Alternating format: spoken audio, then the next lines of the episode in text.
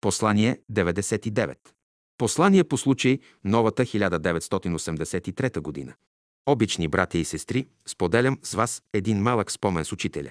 Изворът на доброто. Въздушните нападения над столицата следваха едно след друго. Градът беше разрушен, опожарен, обезлюден.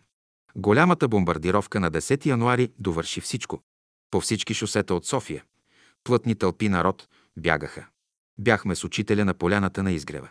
Беше мрачен ден, мъгли, пушеци, дъжд. Учителя дълго мълча, после рече. Тук няма вече условия да поддържа човек връзката си с Бога. Да излезем. Организирахме за някой ден отиването до Марчаево, където брат Темелко беше предоставил къщичката си на учителя. Скромна селска къщичка в подножието на стръмен склон.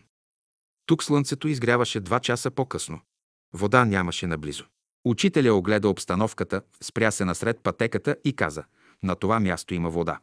Разкопахме, излезе малко водичка. Като я каптирахме, струйка, колкото малкото пръстче на ръката. Учителя нарече чешмичката изворът на доброто. Идеята е тази – не пренебрегвай и най-малкото благо. Като завършихме чешмичката, учителя даде тази малка молитва. Господи, готов съм да изпълня Твоята воля, която движи всичко живо в света. Ако намеря благодат пред Тебе, нека почувствам радостта Ти в името на Твоята любов, мъдрост и истина.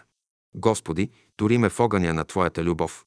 Какво искаш да направя за възтържествуване на Твоето царство и за осветяване на Твоето име на земята?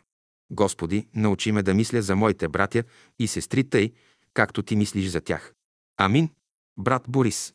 София, януари 1983 година.